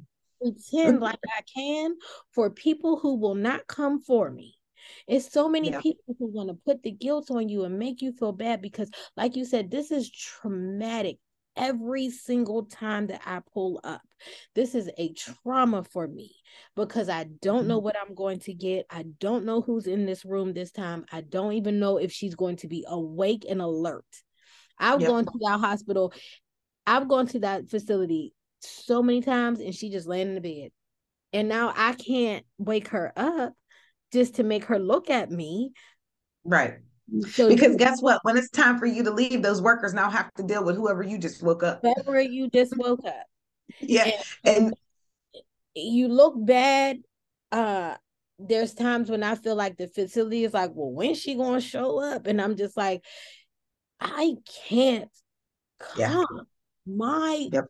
spirit can't handle it. And, and, you know, it's the holiday season now. Everybody gonna be like, where's your mom? How's she doing? What you getting her for Christmas? I'm not getting her anything for Christmas. She doesn't know any of the things. She doesn't want anything. It's not safe to leave things at a nursing home. Even though my mom is at a good one, it's not safe to leave things. Yeah. You know? I it but there's a guilt to be like so i'm not going to buy her. Last year when i would just made the decision i'm not going to buy her a gift. I will take i take and i decorate her room but i do not buy gifts. Eh, but the guilt of like nothing i don't she don't even know it's christmas. Yeah. She doesn't know it's christmas. She don't want a christmas. Yeah. she doesn't you know i yeah so many of the trinkets that they say to use to try to help the dementia people and i come my mom has never used any of those things her yep. mom is not going to tell her oh let me try to use the puppet thing like oh, right unless somebody give it to her and then when they give it to her she ain't interested in that right now she don't care yeah. or she's like and moved on yeah. you're like yeah, yeah, yep, yep. I, I know. Year for the birthday when I was allowed in the facility, I brought her a cupcake. Like, mom, here's a cupcake. She's like, you eat it. And I was like, Well, I have one and you have one. And she's just like, So why you brought me that? I don't eat food. And it's just like, but you want to take a little bit of it. Or I'm saying, like, you like tea, right? You want tea. And she's just like, like, I, I went to go see her either Monday or Tuesday. Days are a little shaky still. I went Girl, yes.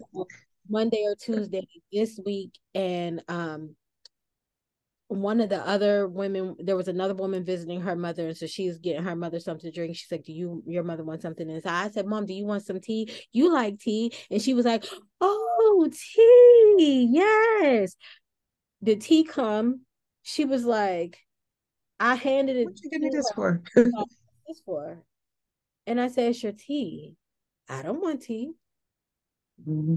i said oh okay she was like but you can have it I don't want any tea. Put it on the table. She's looking at it after a while and she goes, Somebody left their cup here.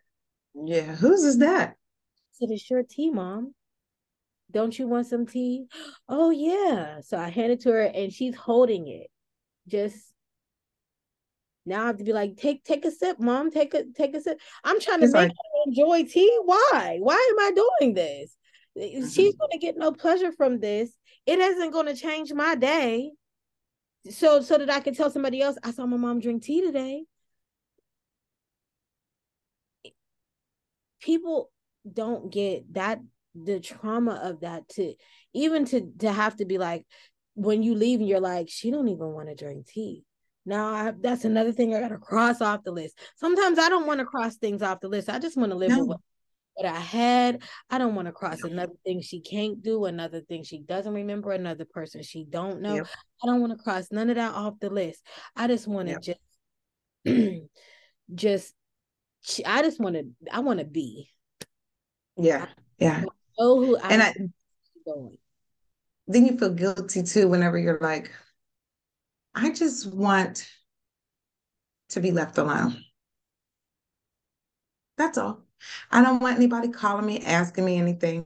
I need anything. How's your mom? Well, what about this? And what about, did you try this? And did you try that? And it, just please, please, if it's in regard to that, please leave me alone. Please. And then for me, like, I have to, I know it's here that I need to find somewhere for her to go. Mm-hmm. It's here. Um, with that, she has a house. With that, she has bills. With that, she has her income that comes in. All of these things need to be managed. I've been managing her bills. I've been managing her house. I've been managing her health. I've been managing her. I've been managing her caregivers and that agency and the case manager and my job and my children. And I'm in school full time. So I'm managing that as well. So it's like can I just manage the normal things, please, right now? But the the guilt piece of my mom has been in the hospital and they're like, oh, well, we need to make a decision right now because your mom is being discharged today and we're going to send her to a nursing facility. And da, da, da, do you have anything in mind? Well, why would I have anything in mind? I've never had to deal with this before. Yes. Oh, well, and I don't want to just be like, oh, this one. Because this one might be horrible, which it was horrible. Mm-hmm. So we moved her from one facility into the hospital and came out the hospital, went to another facility, and it was equally as horrible. So then she, I, I um, took her out AMA against medical advice. I just, I'm here. I'm taking my mother, and we're leaving. Oh, that's against medical advice. Don't care. Call the police. You can call whoever you want to. I'm taking my mom right now, and we're leaving. My truck is out front. I'm gathering her items and we're going now. Oh, and then you ask them what medication. I'm not privy to give you that information. So you're not going to tell me if she had meds today or if any medication was changed? No. That's fine. I'm still taking her. And we'll just deal with whatever comes our way. But I'm still taking her. And literally, that's what I did. Took her home. She was fine for a while, months and months and months got another UTI, which always sends her back into the hospital. And I tell them, hey, she has a UTI. She needs um, IV medication, oral antibiotics don't work for my mom. Oh no, well, we're not really comfortable with giving her. Please look at her chart. Please look in her history. Her history is going to show that we go, we do the song and dance back and forth over and over again. So that is a fear for me to send her into a nursing facility because then who advocates for that piece? You know, I can advocate for that piece, but then still they're saying, oh, well, we don't, and the doctor comes in in two days. I don't have time to wait for your doctor in two days. My mom gets significantly, you know, she, she declines very fast and then she'll become septic. And then you're just going to let her lay here and die? Mm-hmm.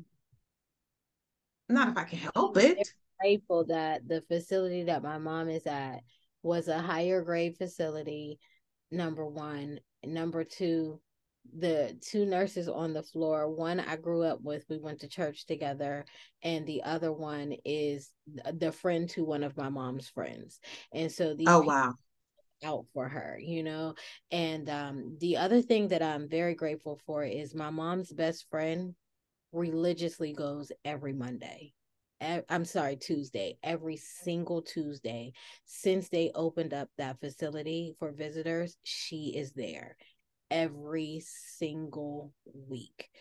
It does not matter what else is going on. When she went on vacation, she was like, Before I go on vacation, I will be there the day before. I have to change it. And when she came back, mm-hmm. she came back because right she, back. she was right back. But also, she has another friend who lives in Erie who religiously every Monday does a video chat with her. So these two women every single week. The woman who goes in house, even though I promise you it gets on my nerves, I do not like it. That she will send me text messages and be like, Well, I went in there and your mom didn't have that picture. I went in there and your mom didn't. I went in there and she wasn't. I don't like that she does it, but I know for her, it is it is helping her as well. And i'm thankful yeah. that my mom has somebody who who has the the emotional labor time to give to my mom in a way that i don't you know? Um i i have to also say just to be honest my mother was not the best mother we did not have a really good relationship until I decided like I'm not gonna watch this woman decline because of mm-hmm. her um, and so sometimes it also is hard for me because I'm like, we just started getting cool and she got sick. Like, right. It's like, now why did this have to happen right now? but um, this woman, they were good friends, and she has her good friend go in there and rock out with her. The facility, I still will say, to me, has been very good to her um, because my dad is in another facility. That's a whole nother story, but we had to put my dad in another facility and it is terrible. But I don't have any control over his care. I can probably guess where that's at. We'll talk about that later. we talk about that off camera and it is terrible. I mean, his television was stolen because he had to go to the hospital one time. And when he came back, it's television gone. Somebody and nobody it. knows where it's at. Nobody has it walked off what happened to it. And my dad can't talk. He literally can't speak at all. Um, he had he had strokes, and the strokes have taken his ability to speak or or talk. Uh, or move. So he's immobile and nonverbal now. So when things happen, it's not like he could pick up a phone or send a text message or he because he can't. We we couldn't even give him a phone. He before he got in the facility, he had a iPad that he could speak with. Well, you can't keep the iPad at the facility. They steal everything. And yeah. nobody was charging it. When they first got there, they thought that they could use it, but then you got to rely on because he can't move really. You have to rely on staff to charge it. Well, my dad is mean. He is very mean. He's always been very mean. And this sickness, this illness has not humbled him at all it makes you, you know, it makes you even more ornery because you can't do things. And now that he's in a nursing home, he's really upset. And so mm-hmm. mean person, they not running in there trying to do nice things for him. And he, you know, so I but I'm grateful that my mom does not have to be at that facility. Right, right. Very good to her um and to me in uh these past two years. But everybody don't get that a lot of these facilities are really bad. They are really bad. And it's like, who's overseeing this? You know this is happening. you all know this is happening. You know, why are you allowing this to to go on? And I understand that they're overworked and underpaid. But at the end of the day, you are dealing with somebody's life. So no matter how overworked or underpaid, all of us are overworked and underpaid and or have been at some point in our lives in our career but when you're dealing with the someone's life and i think what people forget is at some point you're going to have somebody you care about in this situation and you're going to wish to god that people would take care of them how you want them to be taken care of not how the person wants to do it but how you want them to be cared for it is it is when a you hard place to be. And yes, you and I have the people who I get it, the the nurses and the aides don't have control over a lot of things, but the people who run these facilities, when you go in and they look depressing when you walk in, the walls look terribly depressing when you walk in. They put them in these rooms and there's nothing that's going on. Eh, that and the also, smell. the smell all those things also wear on your psyche when you have to go visit and yes it, you you have to prepare yourself. When you pull up into the parking lot there's also already a wave of emotion that comes over you.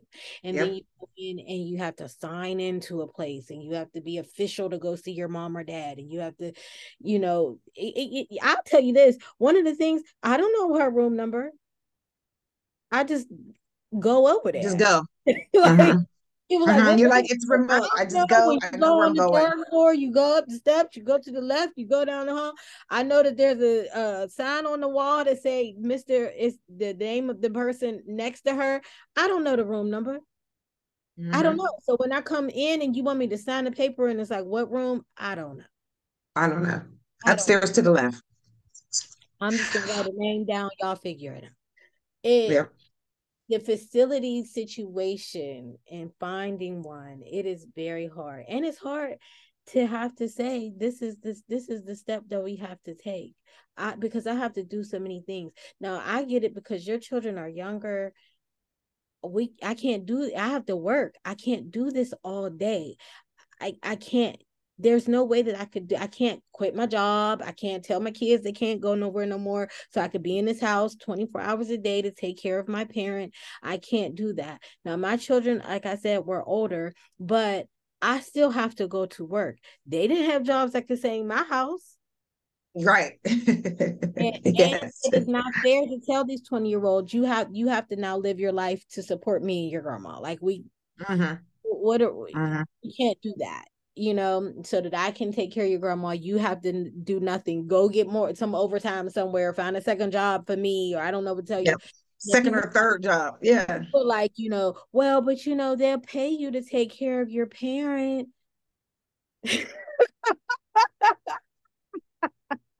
That statement.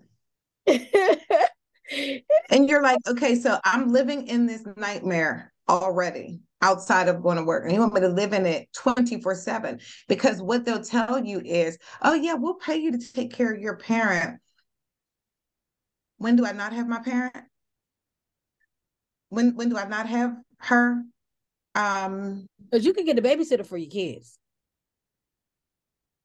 your kids grow up and become independent. kids you know that there is a timeline on the kids yes. With them, it's like, they start to become teenagers and they start be oh i'm about to go stay over my friend's house. Oh you know oh i'm i'm about to go i'm i'm, oh, I'm gonna go with my cousin. Your, your parent ain't never gonna do that. And there is no time frame on this. This could be five years this could be 25 years. And And at you- what point do you live?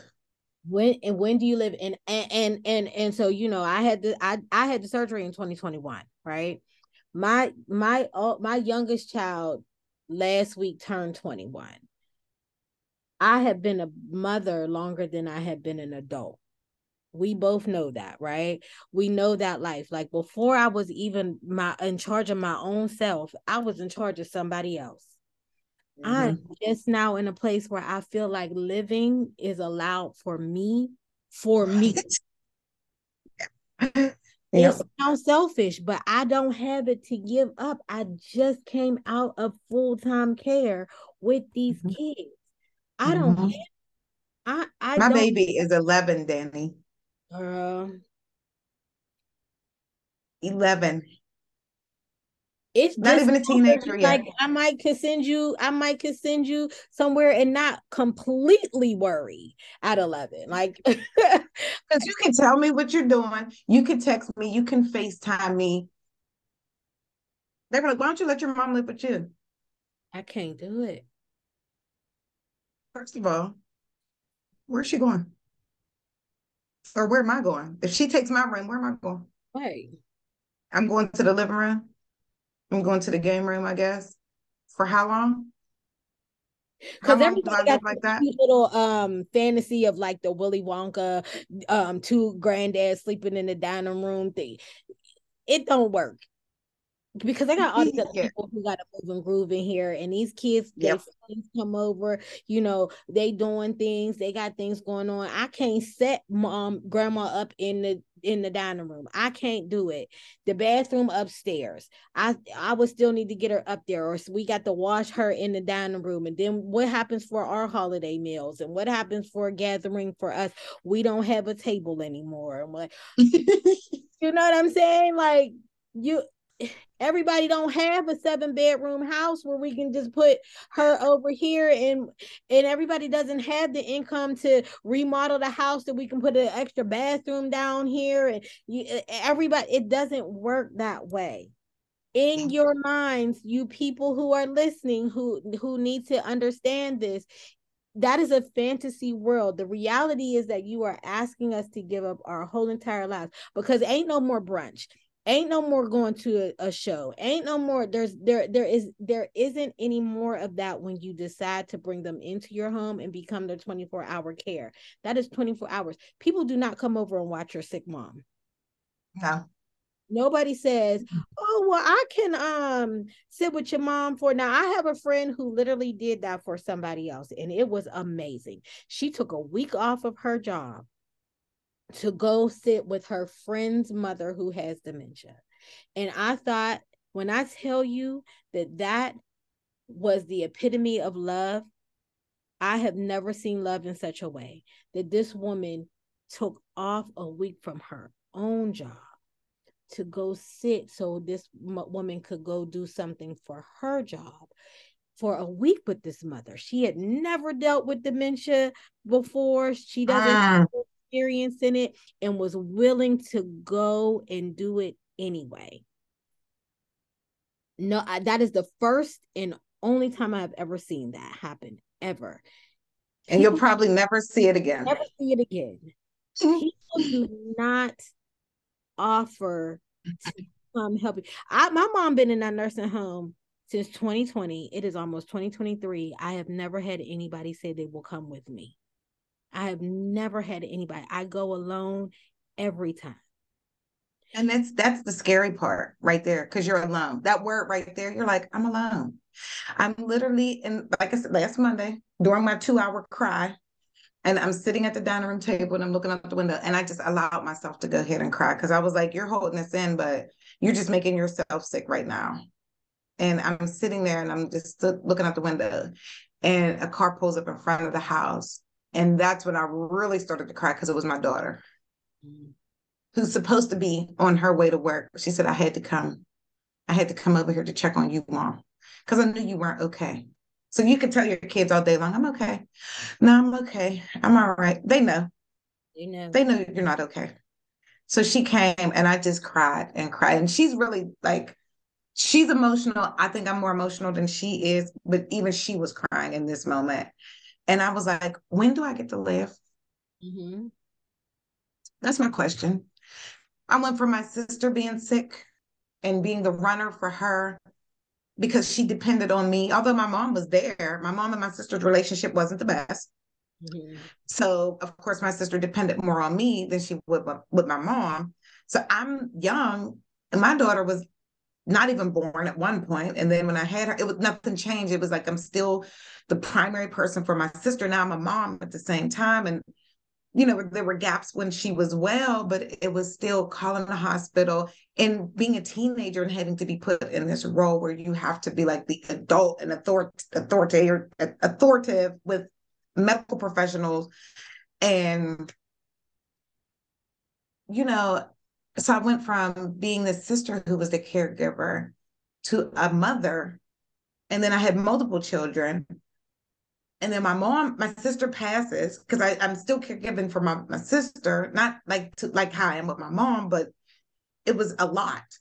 And then now, you know, I'm a mother of four, and then my mom gets sick, and now it's I'm still a mother now of still four. My daughter's a grown, an adult, but I still have minor children, three minor children. And now my mom is significantly sick. And my dad is sick too. He just doesn't live here. So I still have to be in tune with what's going on with him. He's just further away. So when I see him, it's like, okay, you're sicker than I thought you were because I'm seeing this and nobody, and, and, you know. And, and, then even when you get to go and do some things, they not that fun because you're waiting for that call. Especially on the day, like when you go visit your parent, it's like the, well, first of all, you thought you got cute. You thought you was having a thing. As soon as you get to the car with a person or you get to the place with a person, the first thing they say is, "How's your mom?"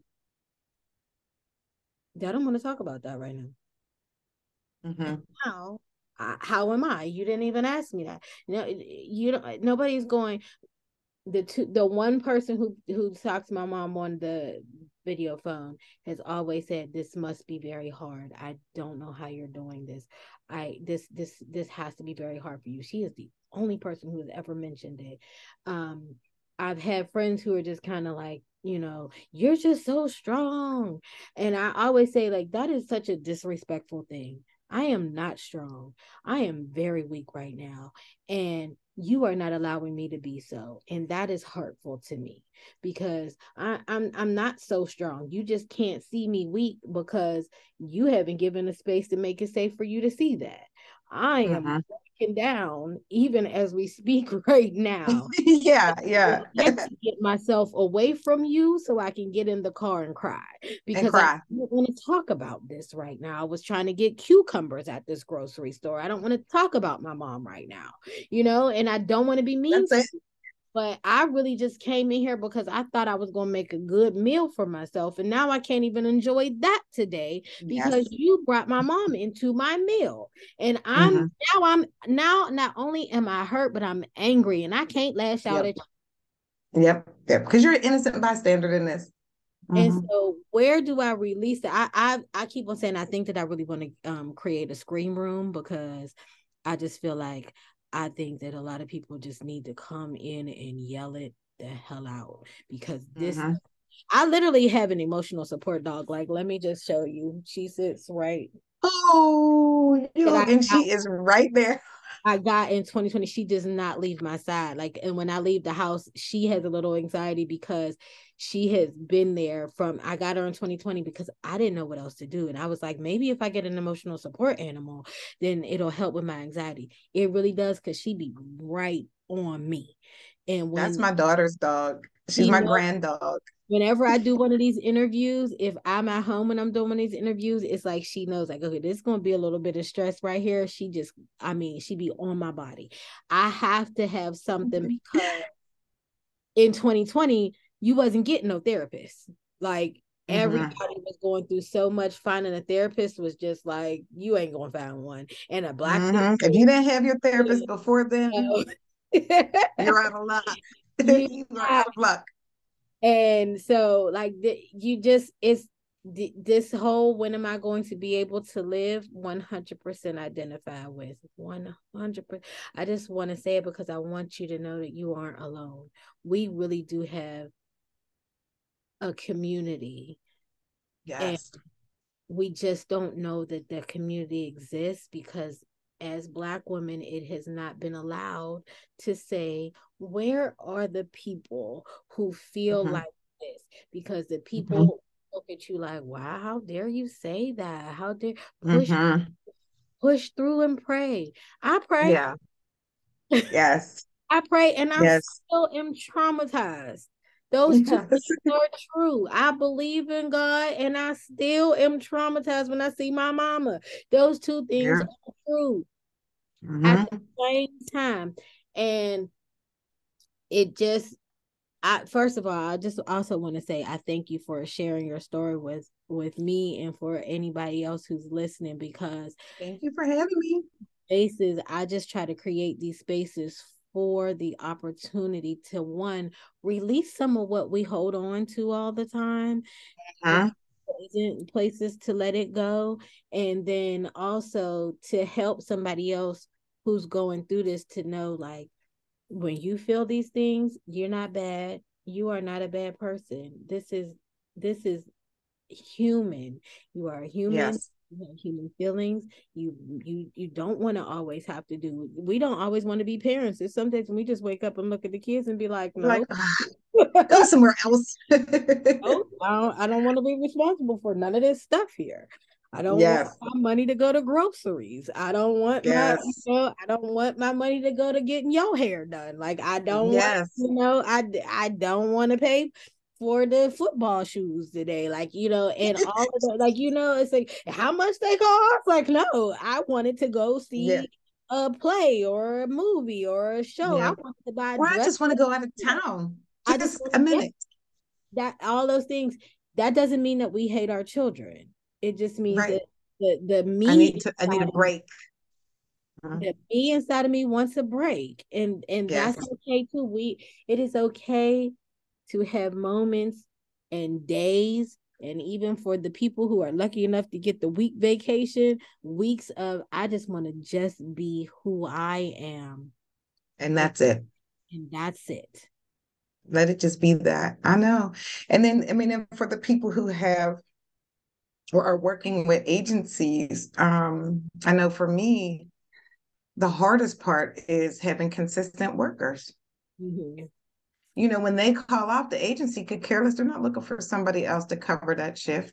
They're not. They say they are, but they are not looking for someone to cover that shift. They're like, oh, well, it's on the family. Let her go take care of her mom. Let her go get her mom. Let her daughter go get her mom. Why don't she take her mom to her house? And you're like, I wish that you could trade with me for one of these events. Like I just got one of the workers said, I'm not working Thanksgiving because I have kids. And I'm like, hmm. Any job that I had where you had to work on a holiday, I worked because I did have kids and I needed to feed them. I get people wanting to be off. But can you give adequate time? Like you knew a long time ago that you wanted to be off on Thanksgiving. Why'd you wait three days before Thanksgiving to say you want to be off when your shift is eight to eight? Which means if I'm getting my mom and I need to cook, that means how? How do I do this? Because I can't be at her house at eight o'clock in the morning because she's not up yet. I don't know how compliant she's going to be on that day to get her up, get her dressed, get her fed, get her in the car, get her to my house. And I still have to cook. And then it they could have been a thing of hey. uh, they also have, you know, sometimes a breakdown because this ain't their space. You know? Yes. Yes. My mom will say, Well, whose house is this? Is this your house? It's my house, mom. Hmm. When'd you move here? Yeah. My mom I don't remember you living here. Who where are you at? Where what what is that? Did you move? No. Yes. Nope, been here. This is the same color wall all the time. Oh. Okay, well, it it's a lot of work. It is a lot of work. Yeah. And now, then imagine where they are. It's girl, I could go on forever. I know, I know, I know. I just uh so so I love to again this space is always created for the conversations. I love this. These are always helpful. The one thing I do know yes. is always helpful to the people who have a conversation I have conversation with and to the people who listen. And it's always helpful. There's always somebody who reaches out to me and goes, Oh my goodness. I didn't even know. Yes. Yeah, that, Anybody, any questions? I'm on social media. You could look me up. I mean, I'm not under my um, name. Do you want to give a social media page that somebody might reach out to you? You can go ahead on. I'm on Facebook. My name is spelled R A W N N A Y. It's not Ronay Austin how it is on here, but any questions, I'm open um, to any questions. I'm open to just listen because mm-hmm. a lot of times that's what we need is just for somebody to listen to what we're going through. I don't have to tell my story to you. I can listen to your story and be encouraged from your story or gain knowledge from their story. They can do the same, you know, from mine. So I'm open. Um, I know what it feels like. There's so I mean, like I said, I could be on here forever to talk about just within my four year snippet or even within the last six month snippet of things that have transpired. Um, I'm open. I will say that. So send me a message on Messenger. Um, I will try to see it. I'm kind of slow on Messenger sometimes, but definitely um, open to communicating and you know fellowshipping with some folks and you know being a support to whoever may possibly need it because I know what it feels like. So we're back. Um, this is the this is my favorite part of my show all the time. Um, it kind of like um it's like a cool down for your brain.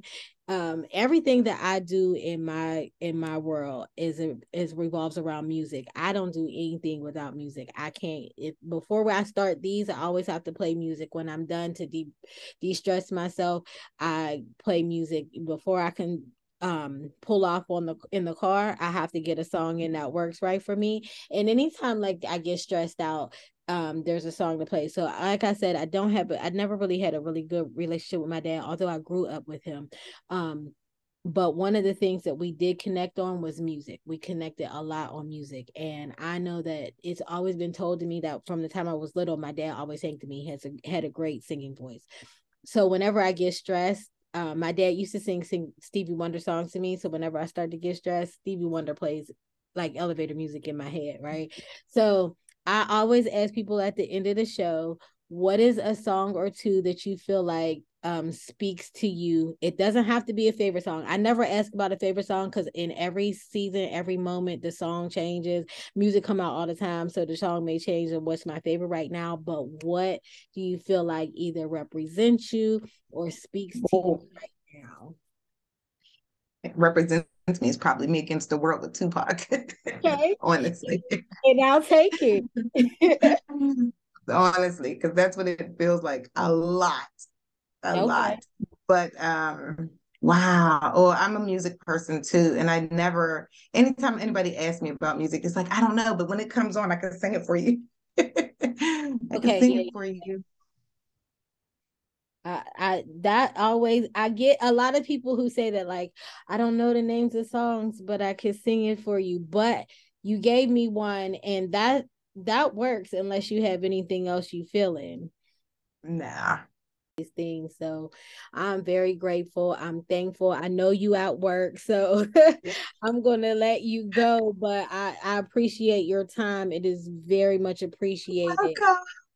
And, Thank you, Tammy. We're going to talk offline about the facilities and things like that. If you got any questions, please don't hesitate to reach out to me. Yes. Because I, I will help in whatever way. And again, you guys, um, this this will be up. You can look up Ronay's um Instagram or Facebook. You're on Facebook, right? Look up Ronay. Mm-hmm. It, it, the link will be down in the um, bio for that. So okay from now on we just say bye. I close it out later on in in editing but thank you so much have a good day. I will you too. Thank you and happy thanksgiving. Oh thank you. Bye. yeah bye. Thanks. Okay.